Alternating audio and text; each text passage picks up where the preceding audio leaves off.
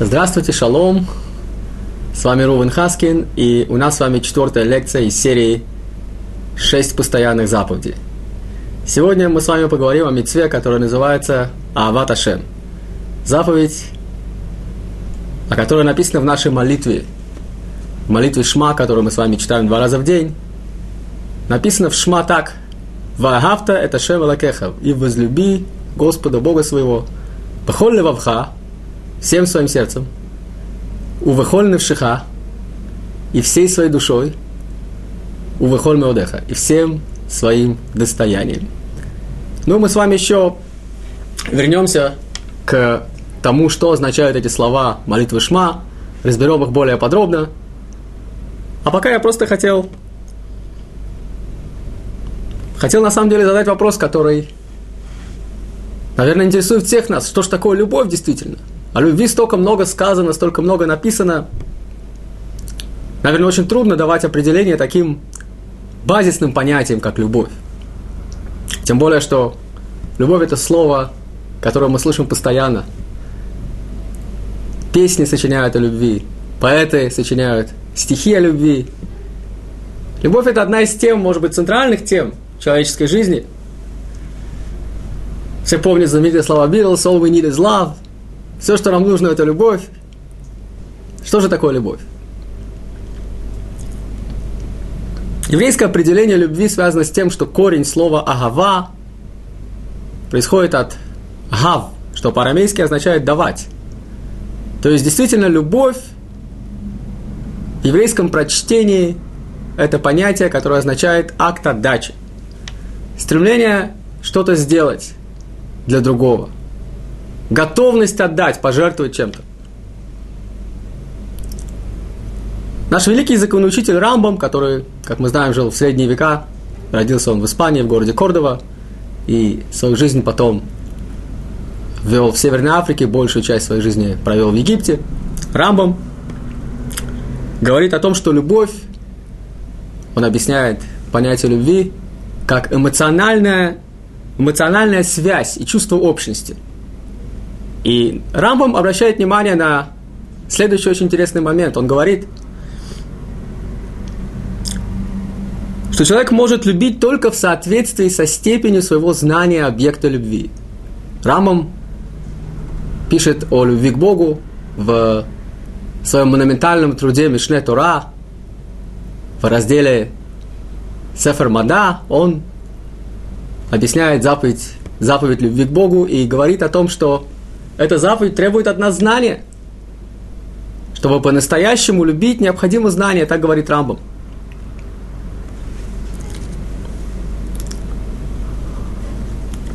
Зная немного, пишет Рамбам, человек будет любить не сильно.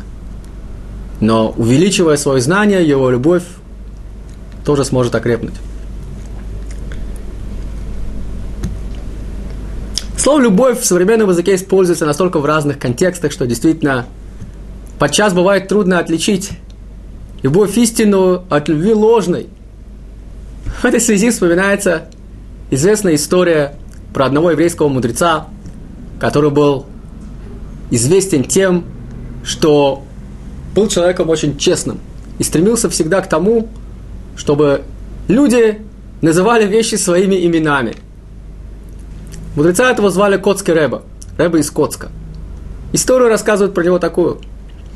Как-то в бейт медраше Хасид поздно вечером достал гефилте фиш и сидит себе тихонечко в уголке, кушает свою рыбу. Гефилте фиш, никого не трогает. Сзади подкрадывается Коцкий Ребе по плечу. Хасид испуган. Что ты здесь делаешь? «Э, рыбу кушаю, Ребе, рыбу. Рыбу кушаешь? Почему ты рыбу кушаешь? люблю рыбу. Врешь. Коцкий Рэба посмотрел на него, и глаза его сверкнули. Врешь, говорит ему Коцкий Рэба. Те, кто любит рыбу, они рыбу отпускают в воду. А ты не рыбу любишь, ты себя любишь. Такая замечательная история, которая поможет нам понять, что очень часто то, что мы называем любовью, по сути является скорее каким-то эгоизмом, может быть, часть, часть проявления такой любви к себе, Настоящая любовь как мы сказали, это готовность что-то сделать для другого. Тора говорит нам о том, что мир был сотворен актом любви. Творец, как говорят нам философы, не нуждается ни в чем, он абсолют.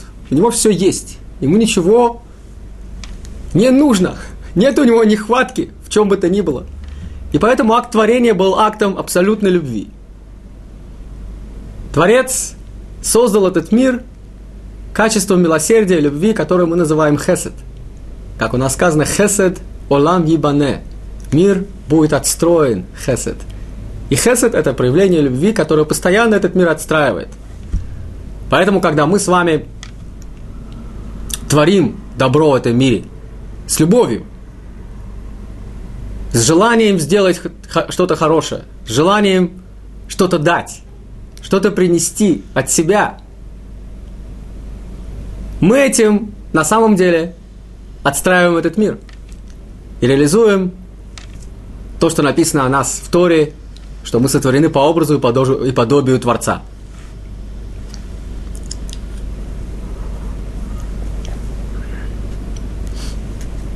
Еврейская мистическая традиция Каббала говорит нам о том, что близость физическом и духовном определяется немного по-разному. Известный еврейский мудрец, каббалист Равашлак говорит, что если в физическом мире близость, можно просто измерить расстояние. Два объекта находятся рядом один с другим, означает, что они близки. Но в духовном мире Мир духа отличается от мира материи. Расстояние, категория физическая, никакого отношения к миру духа, конечно, не имеет.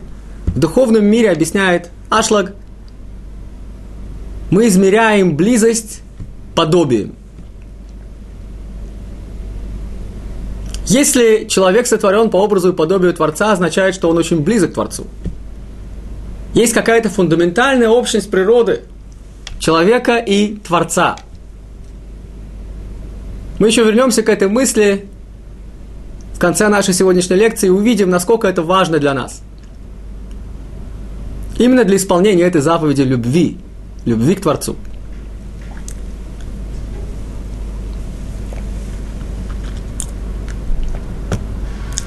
В этой связи мне хотелось здесь вспомнить еще два известных высказывания Торы. Одно мы уже приводили, собственно, это источник нашей с вами заповеди – Аават Ашем, любовь к Творцу. Это Ашем Элокеха, как написано в Торе, возлюби Господа Бога своего. И это, конечно, одно из центральных положений Торы, одна из центральных идей Торы. Есть еще одна. То, о чем сказал Раби Акива в свое время, что это великое правило Торы. Ваагавта Рахака Моха. Возлюби ближнего своего, как самого себя. Эти два высказывания звучат, как будто бы они, если поставить их рядом, дополняют друг друга. И действительно, мудрецы так это и трактуют.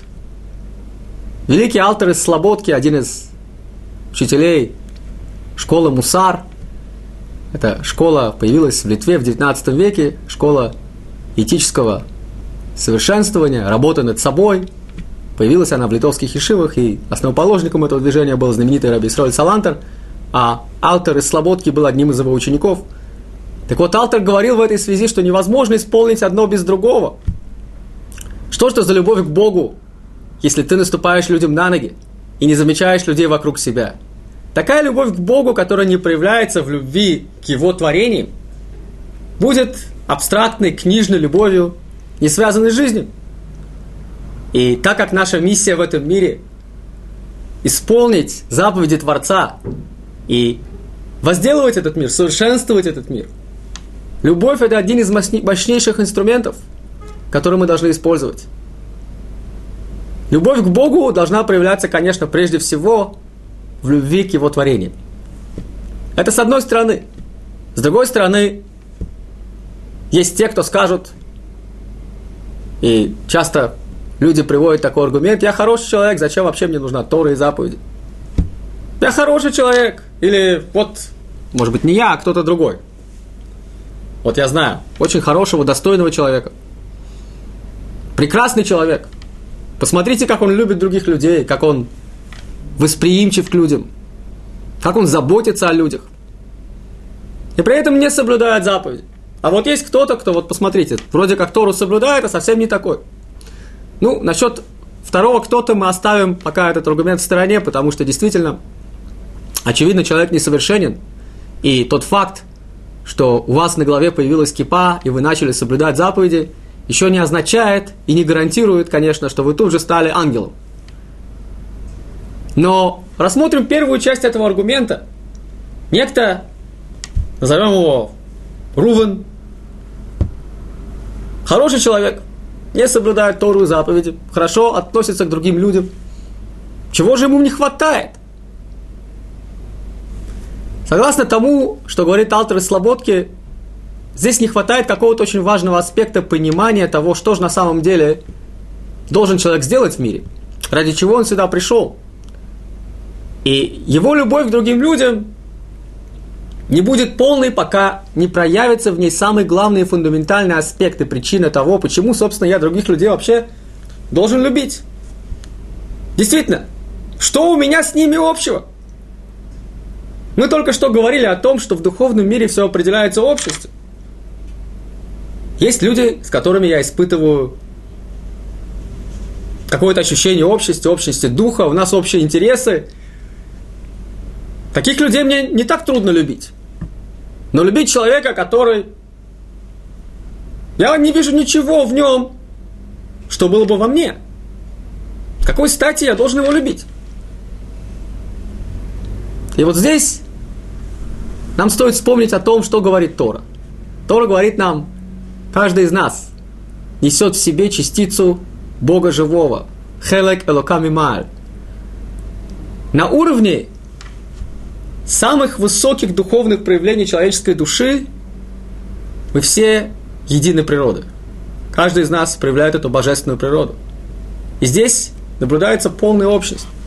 Проблемы наши возникают из-за того, что мы абсолютно не находимся в контакте с этим высоким проявлением ни в себе, ни в других людях. На более эгоистических, более низких уровнях нашего существования мы обычно наблюдаем различия и наблюдаем всевозможные конфликты – мы немножко говорили об этом уже на прошлых лекциях.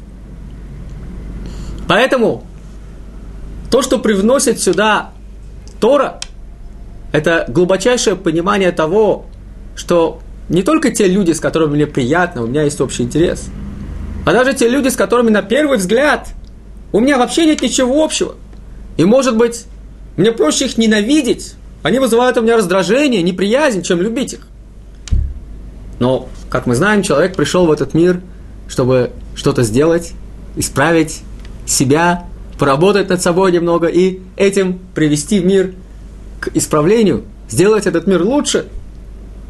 Может быть, именно в этом, таких не самых приятных интеракциях, не самых приятных пересечениях, насколько мы сможем проявить эту любовь. Может быть, от этого очень многое зависит. Может быть, именно в таких ситуациях проявление любви к людям где интуитивно мы не испытываем этого чувства. Но, найдя в себе силы подняться немножко над своими эгоистическими представлениями о мире, и увидев, почувствовав в другом частицу Творца, осознав ее сначала в себе и почувствовав, что это присутствует и в другом человеке тоже. Мы знаем, Тора говорит нам судить людей в лучшую сторону. И глубинный смысл этой идеи состоит именно в том, что, по сути дела, человек, кто был сотворен – и Творец дал ему благословение тут же, как только он был сотворен, и сказал ему, что он тов меот, что он не просто хорош, а он очень хорош. И каждый раз, когда мы человека судим, говорим, что он плох, мы по сути как бы отрицаем то, что сказал про него Всевышний. Ведь Всевышний сказал, что он очень хорош. То есть мы смотрим на какую-то определенную грань того, что человек собой представляет, а вернее даже сказать, не человек, а его поступки. И задача наша очень часто состоит в том, чтобы научиться отделять шелуху от подлинного содержания. Иногда шелухи действительно так много, и она так бросается в глаза, что увидеть подлинное содержание оказывается очень непросто. И поэтому мы судим других людей. И поэтому, когда нам наступает на ноги, мы наступаем на ноги в ответ. Возвращаемся раздраженные, приходим домой, говорим, как нас обидели, как нам плохо, и несем, несем с собой эту ношу раздражения, горечи, обиды, гнева. и прочих негативных эмоций, которые на самом-то деле лишь проявление нашего эгоизма и проявление нашей неспособности разглядеть то, к чему призывает нас Тора. Увидеть, что каждый из нас сотворен по образу и подобию Творца. Увидеть эту частицу Творца в каждом из людей, которые окружают нас.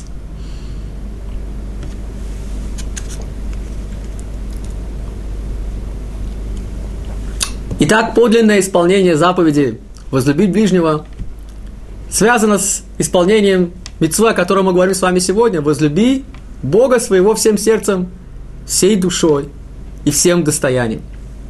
Одно невозможно без другого. По-настоящему любить людей означает увидеть в них проявление Творца. По-настоящему любить Творца означает показать эту любовь и почувствовать эту любовь к его творениям а не только к самому Творцу. Теперь давайте вернемся к тому, с чего мы начали, и разберем смысл этих слов. Того, что написано в молитве Шма. Вагафта это Ашем Элокеха, Бехол левавха, Увехол невшиха, Увехол меодеха. Здесь сказано три вещи.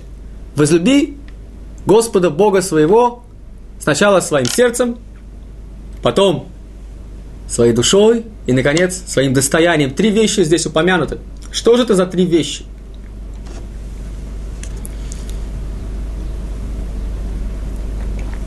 Сердце, как мы знаем в Торе и в пророках, это всюду центр жизнедеятельности. Ну, если мы посмотрим с вами на то, как человек устроен, понятно, что остановка сердца означает смерть, мы с вами понимаем, что сердце действительно является центром жизнедеятельности человека.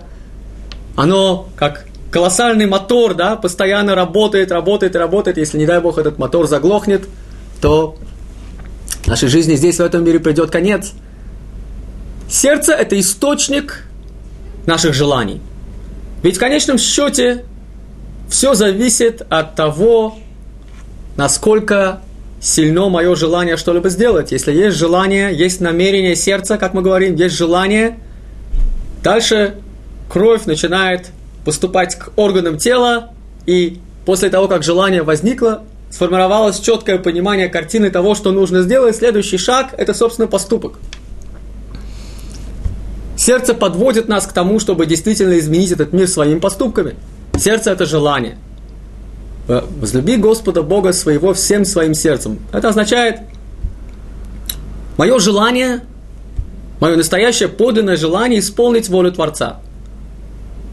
Я по-настоящему хочу этой связи с Ним. Я по-настоящему испытываю желание, ощущаю, может быть, даже нехватку, как человек, который по-настоящему любит, ему всегда не хватает объекта своей любви. Как бы много времени вместе они не проводили, он всегда будет чувствовать, что ему не хватает. Ему нужно еще. У него есть чувство нехватки. Как мы знаем, подлинные праведники всегда ощущали это, всегда чувствовали эту жажду. Жажду нехватки присутствия Творца в этом мире. Интересно то, что в пророчестве Ишаяу говорится, в пророчестве Исаия говорится о том, что настанут времена. И сдается мне, дорогие друзья, что времена эти уже настали. Времена перед приходом Машеха, когда будет великая жажда но жажда это будет. И голод, который настанут, не будет голодом физическим. И жажда не будет физической жаждой, как говорит пророк. А будет это жажда желания услышать Слово Творца. Услышать Слово Творца, почувствовать связь. Почувствовать связь с Творцом. Бахоль левавха, всем своим сердцем. И написано здесь лев вавха. Слово лев на иврите Здесь почему-то не написано либха своим сердцем, написано левавха, что можно перевести как сердцами. Но мы знаем, у человека только одно сердце. Здорового, нормального, обычного человека одно сердце. Почему же написано сердцами? Откуда же взялось второе сердце? Мы уже немного говорили о том, как сложно устроен человек на наших предыдущих лекциях и говорили об этой дуальности, которая присутствует в мире. Говорили об этом разрыве колоссальном, который присутствует в мире, проходит он прямо через сердце человека. Мудрецы передали это тем, что по сути два сердца у нас. Два побуждения, два устремления, две лошади. Одна тянет в одну сторону, другая в другую. Два противоположных желания и устремления.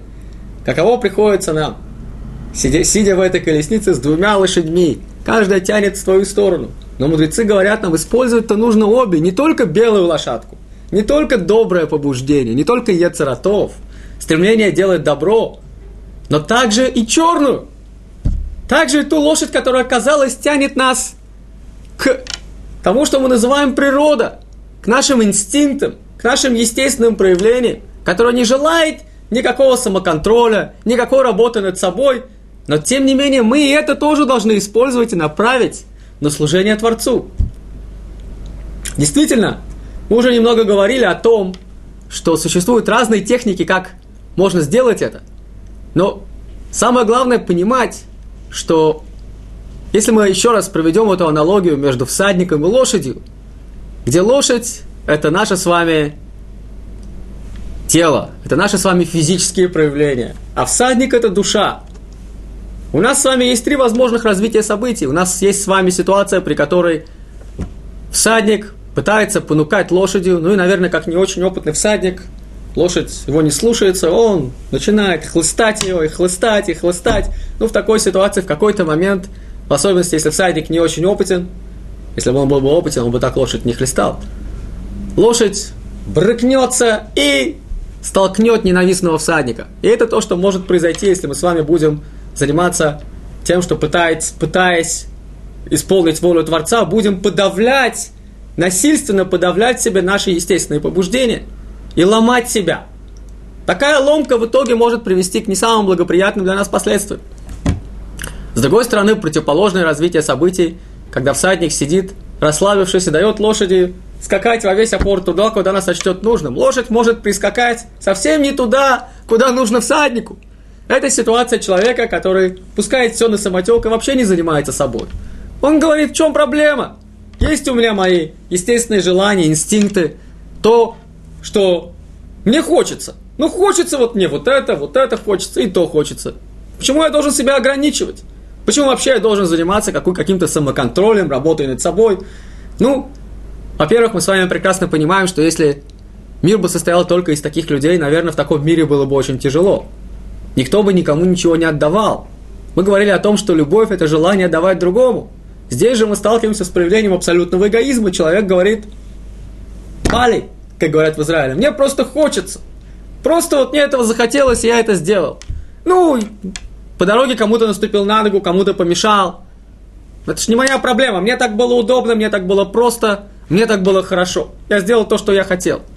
Очевидно, что такой ситуации лошадь понесет во весь опор, и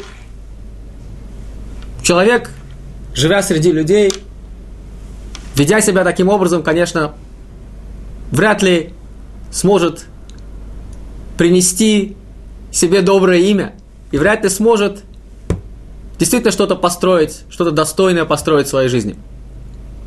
Где же выход? Где же выход в этой ситуации, когда у нас с вами две лошади, каждая несет в свою сторону, и черная лошадка наша, наше побуждение, стремление делать то, что мудрецы называют зло – Яцерара. То есть, на самом-то деле, наши естественные и природные инстинкты, которые, если их не ограничивать, и если не пытаться как-то их контролировать, то лошадь это понесет во весь опор. Что же нам делать? Ведь если мы попытаемся эту лошадь хлыстать, как мы сказали, ничего хорошего тоже не выйдет. Поэтому аналогия, которая приводится с лошадью всадником, может показать нам, что так действительно работает и в жизни – Опытный наездник не будет хлыстать лошадь много раз. Он, конечно, будет управлять ей, но управлять ей с умом. И научившись выездке, лошадь будет слушать движения всадника.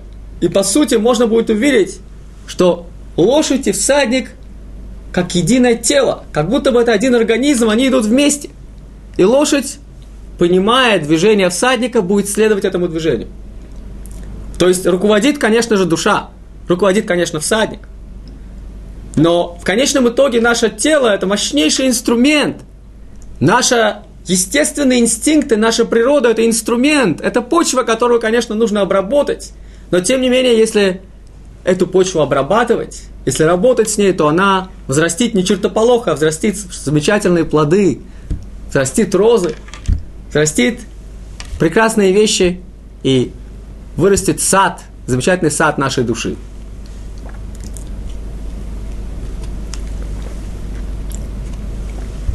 Бахолли вавха. Возлюби Господа Бога своего всем своим сердцем. То есть, как белая лошадь, как проявление добра в нас, как то, что мы называем Ецаратов, так и Ецарара, так и наши естественные природные инстинкты должны быть использованы на благо. А как это сделать? Мы немножко уже приводили примеры. Я могу привести здесь еще один пример того, как можно использовать свои естественные природные инстинкты и проявления. Человеку, например, лень. Он ленив по природе своей. Ну скажите себе, что вам лень курить сигареты. Ну лень мне. Или жаба у вас давит. Сказать, жалко денег. Используйте это для того, чтобы избавиться от плохих привычек. Скажите себе, посмотрите, я трачу 400 или 500 шекелей в месяц на сигареты. Да я лучше пойду, сделаю себе абонемент в джим. Я могу не, не только себе, я могу еще и жене и ребенку сделать абонемент джим на эти деньги. 500-600 шекелей на сигареты в месяц. Зачем я трачу столько денег? Жадность нехорошее качество, лень тоже. Но если человек говорит себе, его приглашают куда-то, где он знает, что ничего хорошего не будет – место, куда он интуитивно чувствует, что ему идти не стоит. Потом он пожалеет о том, что он пошел туда, о том, что он там сделал. Если он попытается напрямую работать со своим Ецарара и сказать ему, что я такой праведник, то что? Я в такие места вообще в жизни не хожу. Ецарара похлопает его плечу, скажет, рассказывай кому-нибудь другому. Я тебя хорошо знаю, дружок. Где мы на прошлой неделе с тобой были? А месяц назад? Давай, давай, вставай, давай, давай, шевелись, вперед, пошли. А тут он выдает, слушай, знаешь, ты прав. Действительно, не такой я праведник, и борода еще не выросла у меня. Но я тебе скажу, знаешь что, мне лень. Лень, в другой раз. Я с тобой схожу. Я с тобой, я схожу обязательно, но не сегодня. Завтра. Другой раз. Сделаем в другой раз. Вы использовали лень и избежали этого прямого конфликта с, со своим злым началом, и в итоге поступили как опытный всадник, который управляет движением лошади.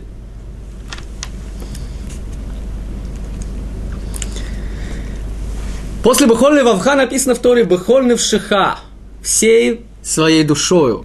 И наиболее драматический вариант развития событий это когда, не дай Бог, нас поставят перед испытанием, которое в свое время выдержал великий мудрец Тора Раби Акива. Собственно, он и сказал нам, что всю жизнь мечтал исполнить заповедь Торы «Люби Творца всей своей душой», как он трактовал это, пока не заберут у тебя душу. И ему такая возможность предоставилась. Эту ужасную историю мы читаем с вами в э, молитвах, молитве, которую мы читаем перед, ну, собственно, во время Йом-Кипура. История Асара Аругей Малхуд, 10 мудрецов, которые были казнены римскими властями. Рабиакива был в их числе. Но даже и не в столь драматической ситуации у нас всегда есть возможность исполнить заповедь Торы, возлюби ближнего, возлюби, прошу прощения, Бога своего всей своей душой. Бухоль Шиха. Что это означает на самом деле?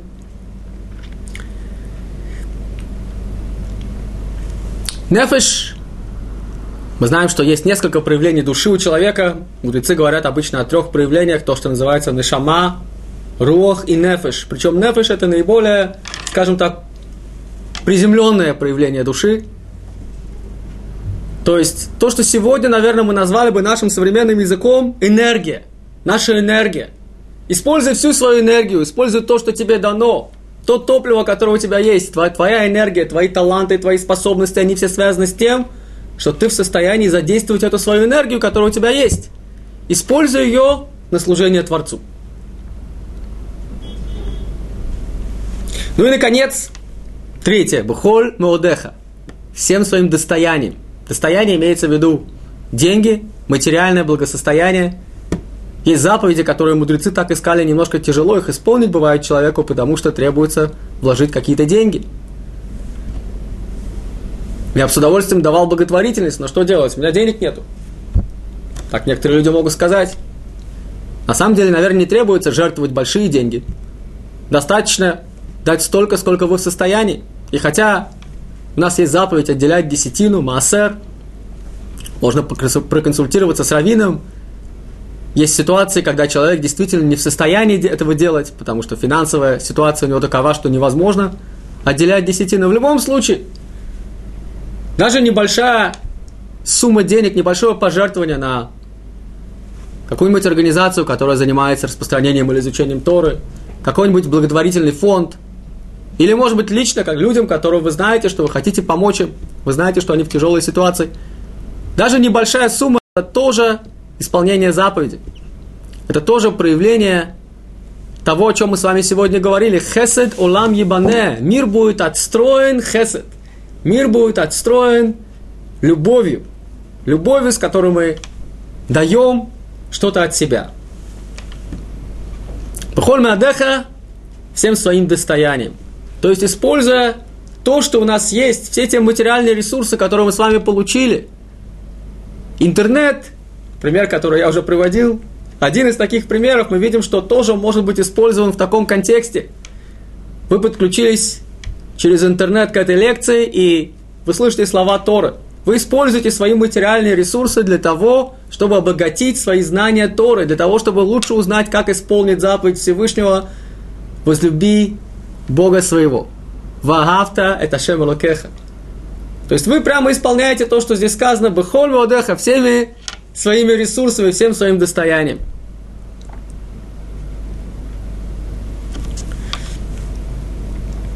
Теперь мне хотелось поговорить о методах и способах познания Творца. Ведь мы говорили с вами о том, что Рамбам в самом начале нашей лекции, мы упомянули слова Рамбама, говорит о том, что по-настоящему любить, для этого необходимо знать объект своей любви.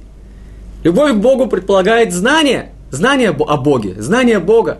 Каким же образом, собственно, мы с вами можем это знание укрепить? А этим, соответственно, укрепить нашу связь, укрепить любовь по отношению к Творцу. Первое, то, о чем говорит Рамбам, говорят многие мудрецы. Творец, как мы знаем, присутствует всюду. Не случайно наши мудрецы называют Всевышнего словом «маком». «Маком» означает «место». То есть нет у него кода определенного места, а он есть место всему.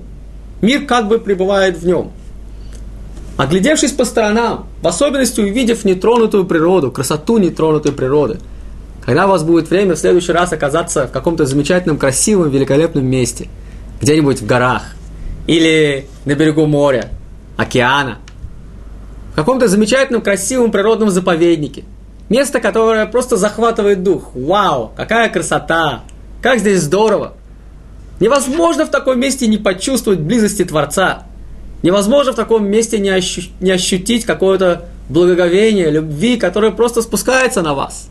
Ощущение присутствия гармонии в этом мире, которое мы воспринимаем через красоту окружающего нас мира. И действительно, это один из очень мощных способов ощутить присутствие Творца в своей жизни. Не случайно, например, известный хасидский рэбер Рабнахман из Бреслова молился обычно на природе. Так он советовал делать своим ученикам, чтобы ощутить присутствие Творца в еще большей степени. В следующий раз, когда вы окажетесь на природе, вспомните эти слова и почувствуйте присутствие Творца в вашей жизни.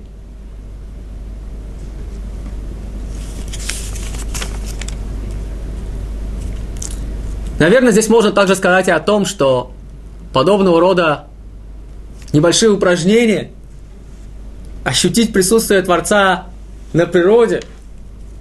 Можно продолжать даже и в, может быть, не обязательно столь привлекательной среде. Ведь мы говорим, что Бог присутствует всюду. Можно продолжить их и ощутить присутствие Творца в том помещении, где вы постоянно находитесь. Мы, конечно, должны ощущать постоянное присутствие Творца в синагоге. Наверное, часто, когда если вы заходите в одну и ту же синагогу, у вас есть свое место, вы привыкли к этому помещению, вы уже знаете энергию этого места, это, наверное, будет тоже проще. Вы сможете почувствовать это.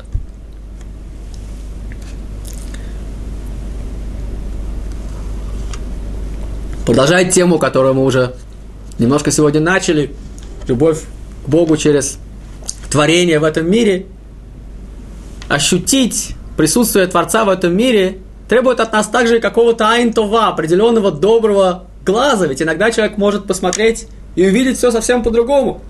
Что это все такое вокруг? Какое-то непонятное. Что это такое? Какое-то склизкое, противное. Где склизкое, где противное? Все очень красиво. Ну, что это такое? Что это? А, так у тебя йогурт на очках, вытри. Йогурт сотри с очков, конечно, тебе кажется, что все склизкое противно. Ну, на очках йогурт.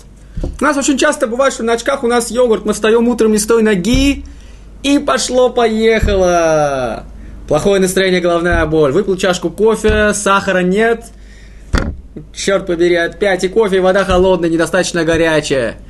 Автобус, ну, конечно, полчаса ждать, естественно, как же еще? Водитель нагрубил, хам. Наступили на ногу. Выходишь из автобуса, прохожий идет, вообще не смотрит, практически на меня. Чуть не убил. Что это такое? И одна неприятность преследует другую. Если мы подумаем также о том, что очень многое могло бы и не происходить, если бы немножко по-другому смотрели бы на мир. Стерли бы йогурт с очков. Может быть, увидели бы другие вещи. Встал утром. Ну, кофе, может, не идеальный, но вкусный. Хороший крепкий кофе. От него такой замечательный аромат, такой запах. Немножко взбодрились, сделай зарядку. Зарядку, конечно, может быть не очень приятно бывает поначалу делать, но когда в это входишь, ощущаешь энергию, прилив бодрости. На автобусной остановке полчаса времени как раз достаточно для того, чтобы немножко почитать книгу, позаниматься чем-то полезным, может быть, послушать какую-то лекцию или просто расслабиться, послушать приятную музыку. От этого настроение только улучшается. Сел в автобусе, вступил в место старушки, сделал доброе дело, приятно стало. Вышел, человек несется, ну ты уступил ему дорогу, он, наверное, очень торопится. Все те же самые события, но смотрите, совершенно по-другому. Совершенно по-другому, по другим узлом зрения мы с вами их увидели.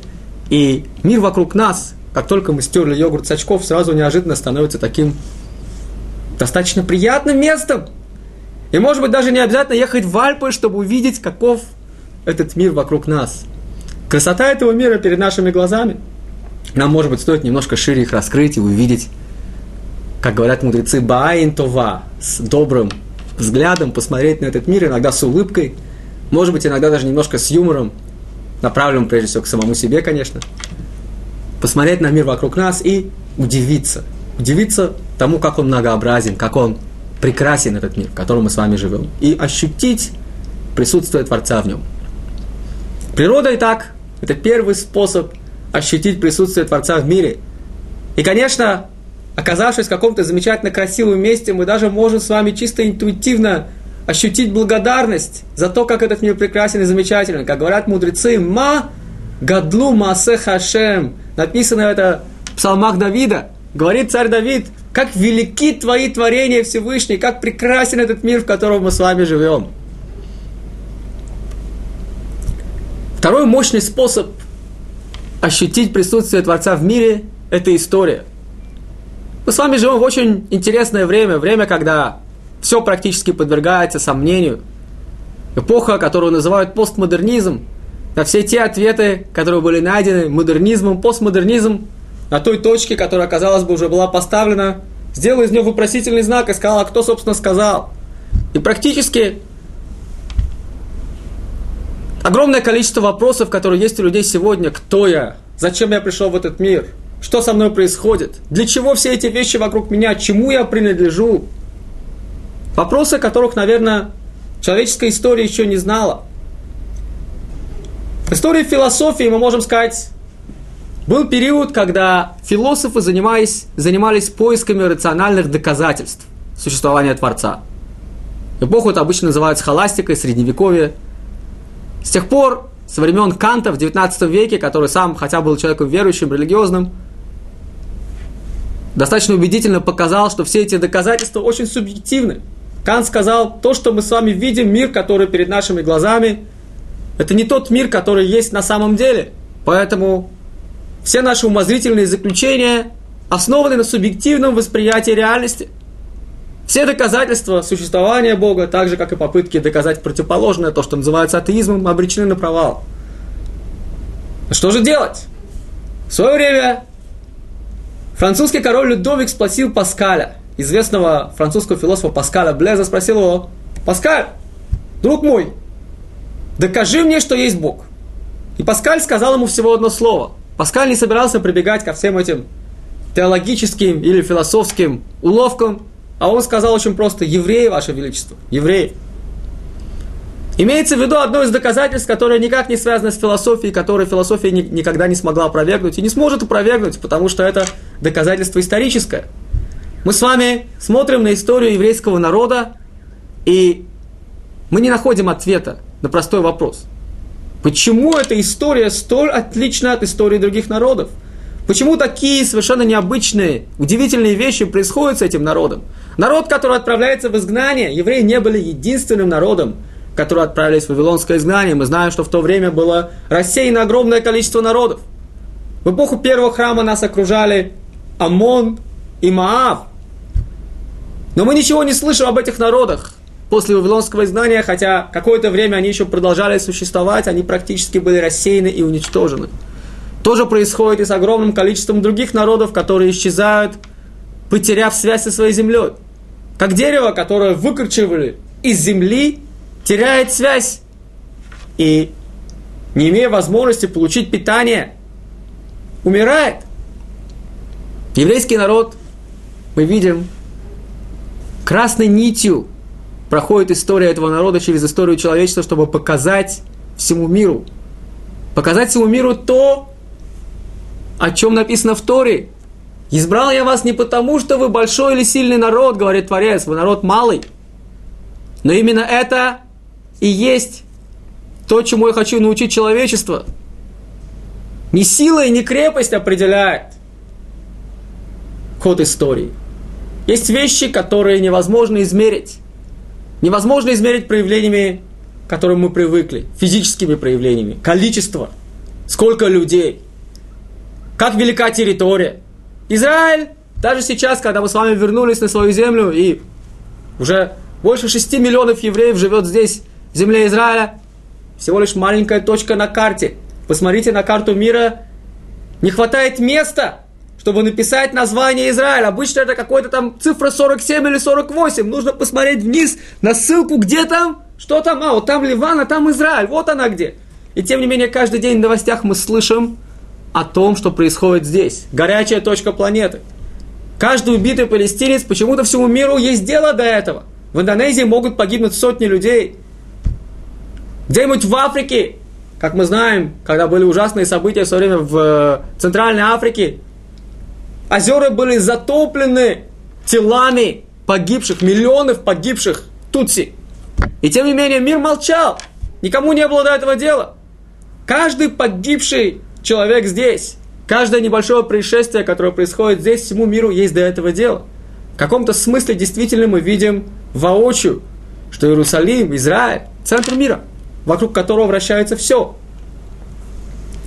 Еврейская история – яркий пример того, что помимо истории силы есть также история веры.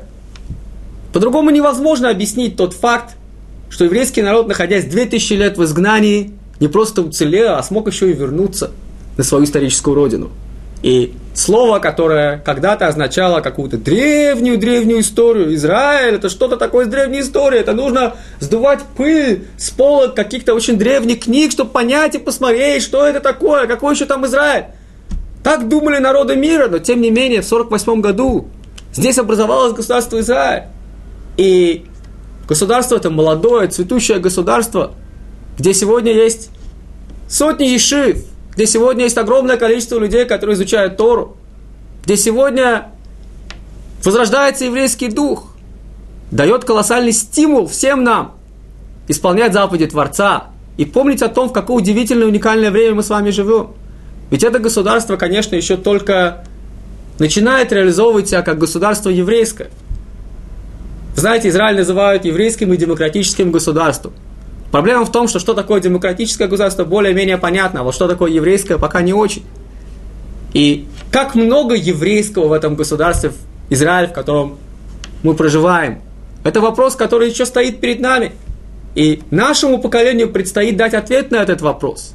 Вопрос, который очень важен для будущего еврейского народа.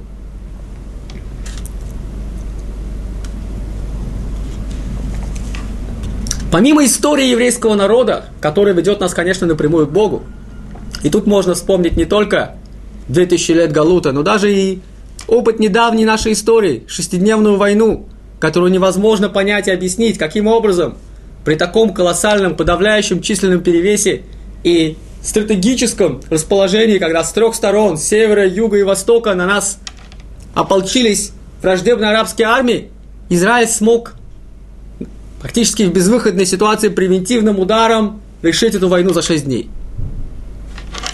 Необъяснимо. Нету аналогов в истории. Таких примеров мы можем приводить массы из еврейской истории, но не только история всего народа ведет нас к Творцу. У каждого из нас есть своя личная, собственная история. Каждый из нас имеет какие-то свои личные, очень интересные, происходившие с ним в его жизни события, которые, может быть, на первый взгляд, цепочка случайностей, но присмотревшись чуть глубже, можно увидеть, что за цепочкой случайностей скрывается глубокий смысл. И Творец открывает нам свое лицо в жизни каждого из нас. Если мы немножко более целостно будем воспринимать нашу жизнь и, может быть, открыв глаза, смотреть на нашу жизнь именно как на постоянно развивающийся диалог с Творцом, как говорил основоположник хасидизма Бальшемтов, нам в зеркале показывают, показывают самих себя, а получше узнав самих себя, мы сможем распознать себе такие глубины, такие непознанные глубины, где скрывается и то, о чем говорят нам мудрецы, искра божественного. И в жизни в нашей все те интеракции, все те события, которые происходят, если неожиданно мы начинаем складывать их в цепочку и увидим смысл, увидим проявление света Творца в нашей жизни – это наша с вами личная история. Это что-то, что навсегда останется известно только вам. Может быть, после этой лекции, если у вас будет время и желание, взять листок бумаги и вспомнить какие-то наиболее яркие события в вашей жизни, где произошло небольшое, маленькое чудо. Маленькое чудо, о котором, может быть, даже никто и не знает. Достаточно того, что об этом знаете вы. Это ваша маленькая тайна, которая есть между вами и Творцом что-то, что вы храните, что-то, что останется с вами. Ну и, наконец, третье, о чем говорит Рабноах Вайнберг, третье, где мы с вами можем, третья область, где мы с вами можем укрепить связь с Творцом, это Тора. Изучение Торы – уникальная заповедь, которая, наверное, по-настоящему отличает иудаизм от других религий, мы знаем, что обычно, так уж заведено в мире, есть попы есть паства. Есть те, кто знают, и есть те, кто должны слушать. Но наши мудрецы говорят нам по-другому.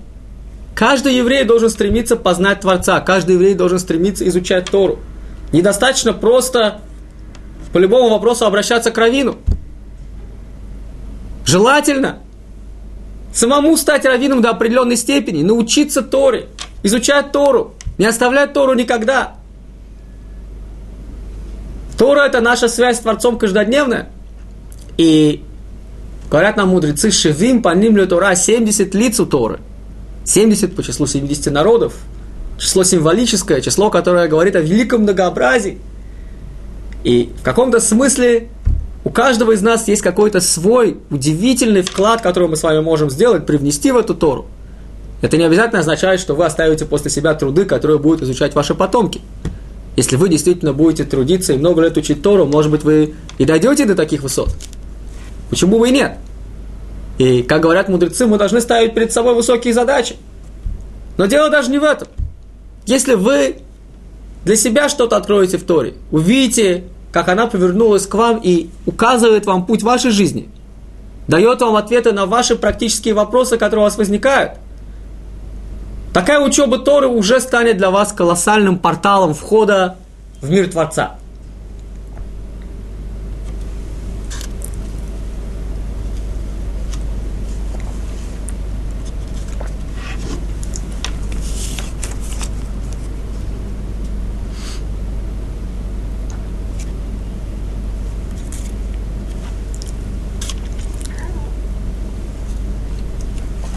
Здесь также можно вспомнить о том, что очень часто нам мешают какие-то наши внутренние, назовем их, ограничения, которые мы сами себе устанавливаем. Человек может сказать себе, ну, Я уже 40-50 лет, 60 лет. Ну, куда я там? Вот молодые пусть учатся, я уже свое прожил. Ну, тяжело, тяжело меняться, нет сил уже. Ну, куда? Вот, дети, внуки, вот они пусть учатся. Конечно, это колоссальная заповедь. Дать возможность учиться детям и внукам. И это очень важно. Давая возможность учиться своим детям и внукам, вы исполняете очень большую заповедь. Вы даете им силы и благословение продолжать изучение еврейской традиции Торы. Но я думаю, что на самом-то деле каждый из нас знает, мы же живем не для того, чтобы умереть в один прекрасный день.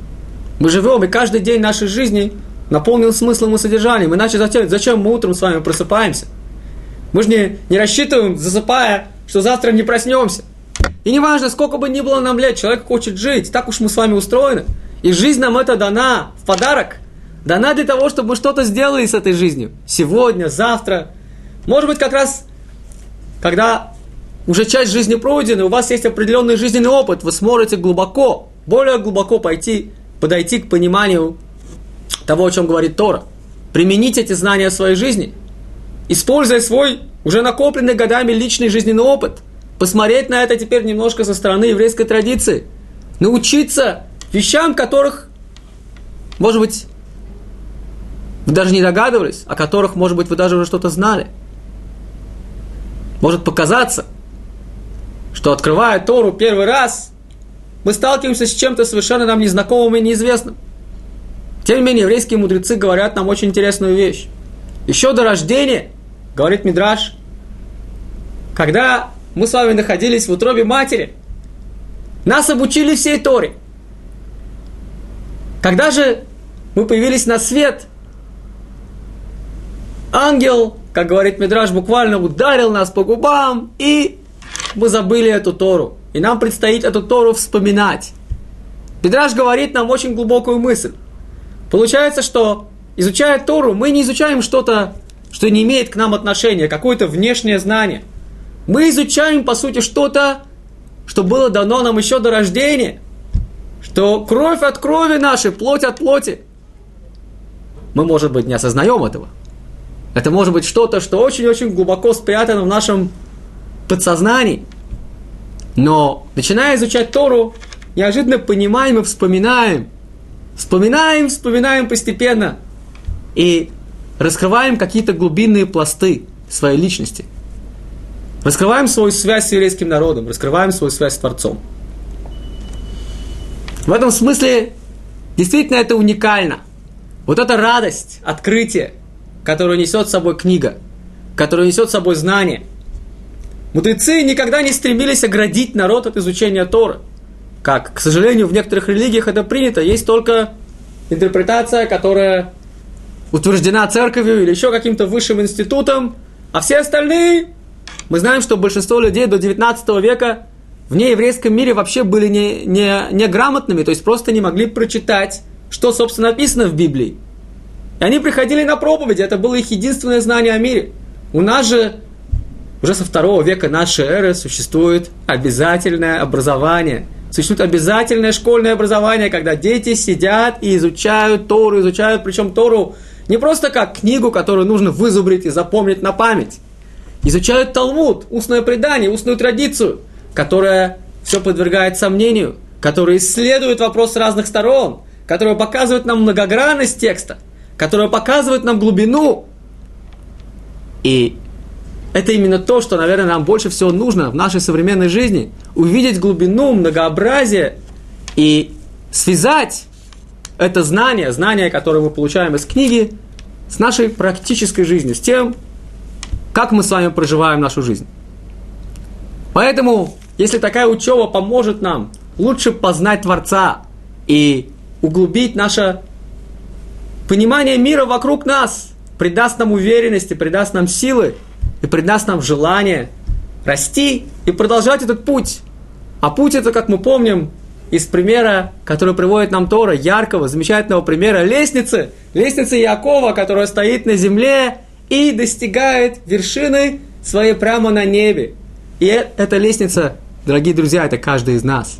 Каждый из нас это лестница, и движение по этой лестнице, головокружительное, замечательное движение, это то, ради чего, собственно, в этот мир-то мы с вами и пришли, чтобы расти каждый день, и чтобы продолжать этот путь наверх.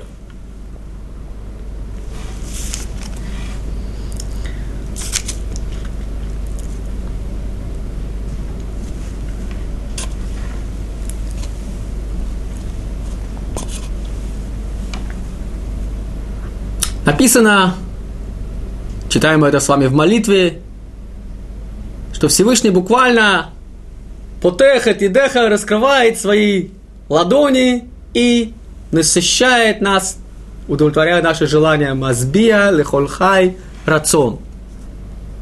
Насыщает все те желания, все те просьбы, которые мы обращаем к Нему.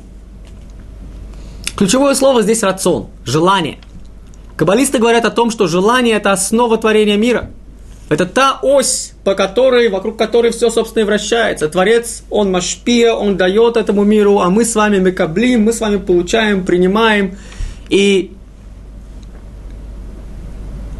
на самом деле нет ничего плохого в том, что у нас есть многочисленные желания. Так человек устроен. Нам всегда будет чего-то не хватать. Очень часто мы, может быть, не отдаем себе отчета в том, чего нам по-настоящему не хватает. Желание своего тела, физические желания мы очень хорошо осознаем. Как только неожиданно начинается какое-то неприятное ощущение в животе, тут же живот начинает нам говорить, давай, слушай, что ты не ел уже 6 часов, давай корми меня, я голодный, что тут происходит? Или еще какие-нибудь физические желания, они тут же нам напоминают о себе просто и громко. Их невозможно не услышать. Если мы будем игнорировать их голос, они будут кричать «Есть хочу! Корми меня!»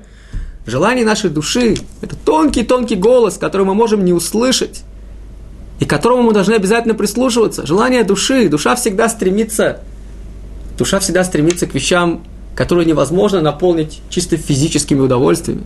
Душа стремится вернуться к источнику. Душа стремится знания о Творце. Душа стремится наполнения любовью – и нам стоит помнить об этом. Нам стоит помнить о том, что если мы с вами в физическом мире, удовлетворяя свои желания, реализуем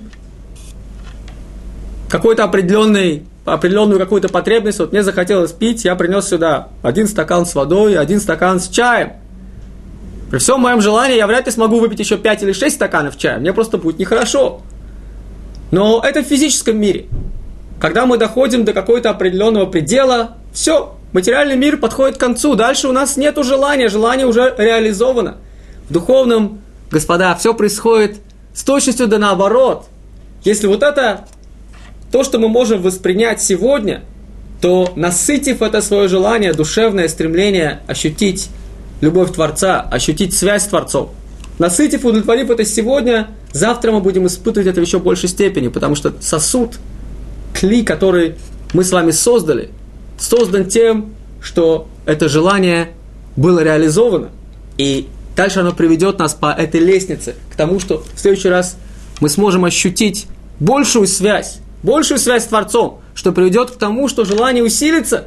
Желание этой связи только усилится, и это путь в бесконечность, потому что нету предела совершенству, потому что нету предела любви и гармонии. Это вещи, которые чем больше у нас есть, тем больше мы сможем получить. И это именно то, чего мне хотелось пожелать всем нашим слушателям, чтобы действительно мы с вами расширяли этот наш сосуд желаний, прежде всего именно в духовном, чтобы наполняли себя любовью, и чтобы действительно каждый день, вставая утром, мы ощущали, насколько прекрасен этот мир вокруг нас, и ощущали свет присутствия Творца и Его любовь. Всего вам самого лучшего. Шалом.